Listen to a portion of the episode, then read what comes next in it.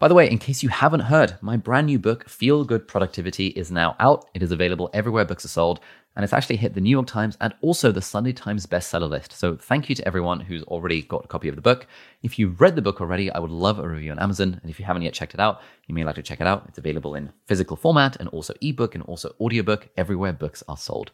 Hey friends, welcome back to the Deep Dive Snippet. In this little clip, I'm speaking to Will Storr, the author of the book The Status Game, which talks about how we can understand motivation through the lens of the social status games that we all play every day. I find this topic incredibly fascinating, and I think it's so interesting how we all have these like underlying motivations for the things that we do, like the pursuit of money or career or wealth or fame or like making YouTube channels or anything like that. And it's interesting just how much the desire for social status is a fundamental part of basically all of the things that we do. And that's the stuff that Will and I are talking about in this clip. So yeah, hope you enjoy it. Okay, let's talk about let's talk about the status game. Mm. How did you come become interested in the topic of the pursuit of social status? Well, so the Heretics and then Selfie and then the Science of Storytelling, those three books were all about that idea of the brain as a storyteller. Mm. They were all pursuing this one idea, which is the brain is is this delusional machine, yeah. which, as I said before, remixes reality into this heroic story. We're in the middle of the world, the universe, everything revolves around us. We're amazing, you know. As long as we're psychologically healthy, we have all these, you know, crazy biases. Mm. So I, you know, I started to think, okay, so if that's um, if that's what's really going on, if that's the kind of delusion we're in the middle of, if that's the kind of lie of the brain, what's the truth of the brain? Ooh. What's actually going on, nice. kind of beneath the hood? And um, so, so this phrase that I read, um, I think it was a psychologist I think Robert Hogan um, came up with this phrase. That I, I, I, used it in the selfie and the science of storytelling. That, that, that our, you know, that our secret subconscious drive is to get along and get ahead. And I thought that I always love that because it's it feels it's so simple to understand. Get along um, and get ahead, yeah. and the, the reason it's those things is because we're tribal. We're a tribal animal. We're, you know, we're, we're, these apes that have mastered the art of um, um, cooperative living you know, we, we, we, we, we, we, are driven to, and, so, for those reasons, we, have these very strong subconscious urges to getting together in groups of people who are, who are like-minded and, um, you know, pursue goals with them, um, but also compete for status with other members of that group, but also those groups compete for status with rival groups. Yeah. And so that, that's tribal life. That's life in the tribe. You know, um, that's why we, we organize, human life is organized like that because it was organized like that 20,000 years ago on the African savannah. Uh, or, uh, and, uh, you know, I always find it's amazing that that's still human life today you know those groups are political groups they're football teams they're um, you know cults they're religions they're corporations. That that we, we, we that's just what we do. That's human social life. It's groupish and it's compete competition.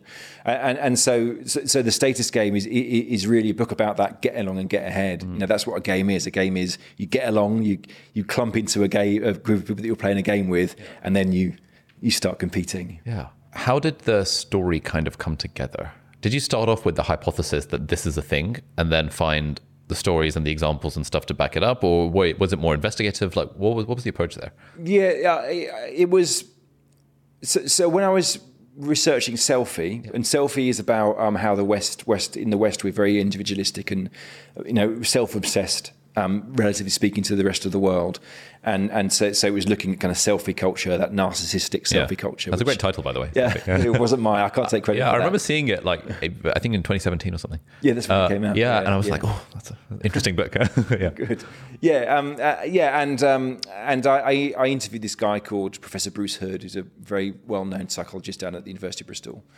And in my interview, he said to me, "Oh, you know," he said, "Why do we do the things that we do?" Mm. He said, "Once we've got enough money to live and survive, and we've got enough money for our families to survive. Everything is just about validation. You didn't use the word status; you use the word validation.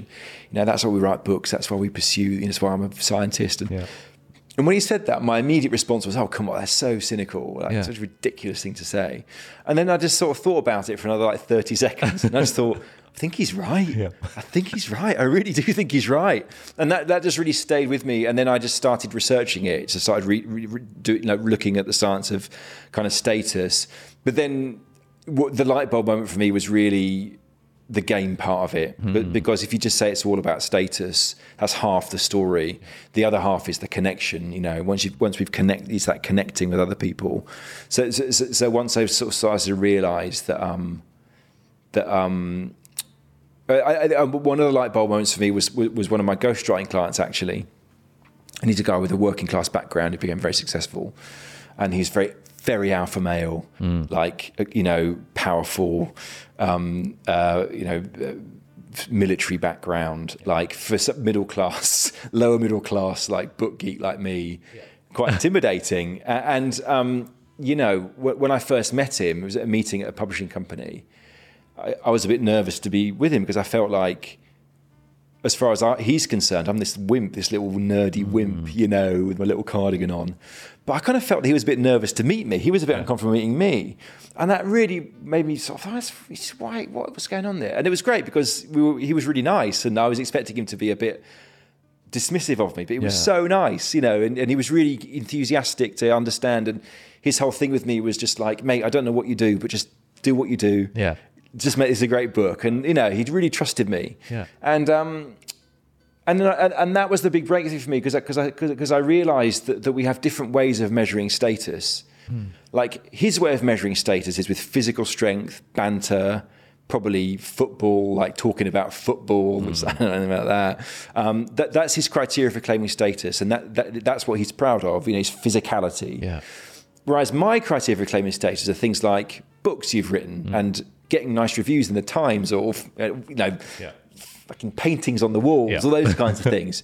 And um, and that's when I suddenly realised it's it, it- we're not all competing with each other. We're playing different status games. So, so so so when he came around my house to work on my book and he saw the paintings on the walls and all the books on the shelves, Yeah.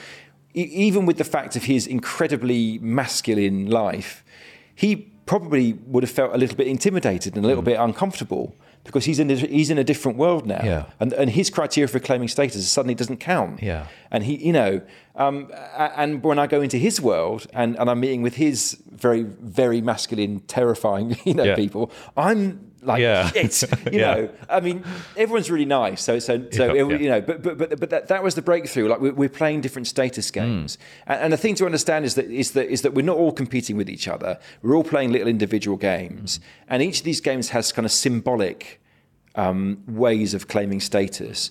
So if you think about Monopoly. The way you the, the way you symbolize status in Monopoly is those little plastic houses and hotels and the money, um, and, and and that's how we play status games. So his symbolic claims to status is his physicality, his history of extreme violence, um, you know, his success, his huge successes in that physical world. Yeah. Um, and probably he's very proud of playing, I don't know, if you can imagine football or whatever Yeah. those things are. And mine are completely different. Um, but but I, I, and, and it was a, and, it, and it was that understanding that really made me see the world in a different way to understand the status games that we all play and how, how how they drive us and make us kind of different kinds of people. Yeah. Uh, yeah, as I, as I was listening to the audiobook, I found myself thinking that it is very hard to get away from the fact from the idea that seeking status is bad. And that, you know, uh, similar to with the the stuff they talk about in in The Elephant in the Brain, you know, that that quote from allegedly from JP Morgan that a man always has two reasons for doing something, the good reason and the real reason. And if I think of like what's my real reason for being a YouTuber, for doing this podcast, for wanting to write a book, it's like if, if I've got to be honest with myself, it is broadly status motivated, and I'm like, shit, this is this is bad. Like, shouldn't I have a more like altruistic impact? And it's like, yeah, it's kind of nice, like teaching people. It's it's kind of fun talking to a camera, but but really, if I was doing it, if I was like talking to people and then hitting delete rather than hitting publish, suddenly that changes the equation. And so, okay, what's what's going on there? Um, yeah, what, what what do you think about that? That like when when when I guess when we think or when we point out the status thing, it all feels like a negative. It does feel like a negative, and, and that was the journey I went on because it isn't. I mean, it can be a negative. There's lots of negative in the book about the, about the bad sides of the status game, but it's also what's made civilization. It's what it's what makes us good people. Uh, you, you know, the, the history of the status game again goes back to those tribes, the tribes in which we evolved. And so, you know, nature has to find a way of incentivizing us to be valuable people. Hmm. You know, we, we humans can be very selfish and self-interested and delusional and you know all those things so how do you get these creatures that have a tendency towards selfishness to be selfless and to work for the benefit of the tribe. Well, you incentivize them with status, and status is, is this reward. So, so, so what happened was, um, you know, we, we, were playing status games with our reputation. We had a reputation in the tribe, you know, um, and you'd get a good reputation, you'd go up in the status game if you proved yourself to be valuable to the tribe. And there's two ways of being valuable to the tribe. You can be virtuous, so you can be generous, courageous in battle, yeah. a follower of rules and an enforcer of rules, or you can be successful. So um, you can be valuable to tribe by being a really great honey finder, a really great hunter, a really great storyteller, a really great sorcerer. Um, so, so, so, so, so, so it's this reward that you get for being valuable, for being useful, for being kind mm. and generous and and so so that was true ten thousand years ago. It's true, still true today. It's if you think about like we're not we're not used to uh, seeing people like Gandhi and um, you know um, Malala as. Yeah. Superstars, as celebrities, but they are, you know, they are moral superstars. Mm and that's good. It's good. That's that's good. That that's humanity at its best. I think is when we is when we see valuable people like like Gandhi or like um, the people who invented the AstraZeneca vaccine, you know, um, and we make celebrities of them. Mm. We're, we're, celebrating them as we're making them heroic. And, and so, you know, w- without that, we wouldn't have civilization. We wouldn't have the moral world uh, uh, as we know it because, you know, you can feel it with, with, with, the moral status thing. When you do something good and kind, you feel it in your yeah. body. Feel great. You go, mm-hmm. ooh, yeah. you feel up. You literally feel physically up, you know. And, and, when other people find out that you've done a nice thing, they go, oh, that's amazing. Yeah. And, they, and, and that's an automatic response. And that's brilliant. It's, that, that's the best of the human animal. So, so, so, so I do think it's. I, I, completely agree with you that that we are used to, we are conditioned to seeing status as a negative thing, and it can be a very negative thing. But it's also the very, very best of who we are as a as a, as a species. It, you know, it, it, in the in the book, I talk about like things like the origin of the iPhone, for example. Uh, you know, you know when Steve Jobs. Um, uh, kept meeting this guy from Microsoft at these parties because his wife was friends with his wife, and this guy would be was oh we've solved computing we're going to kill Apple we've got this new touchscreen device with a stylus, yeah. and um, Steve Jobs was just livid because mm. because he was like how you know he, he didn't talk to me like that does Microsoft solved computing. And he came in, and, and apparently there was a set of expletives, and he said, "Right, we're going to show them how it's really done. And it's not a stylus; it's with your finger. Make the thing with the finger." Yeah. And they made it, and that was the iPhone, and then became the iPad. It started off as the yeah. So, so, so you know, that's a, a, a great example of somebody very Steve Jobs very interested in status, unusually, you know, obsessed with status. Um, and you know, the iPhone, for good or for, for better or for worse, has changed the world. Uh, and and it began with just somebody feeling belittled at a barbecue in yeah. in California,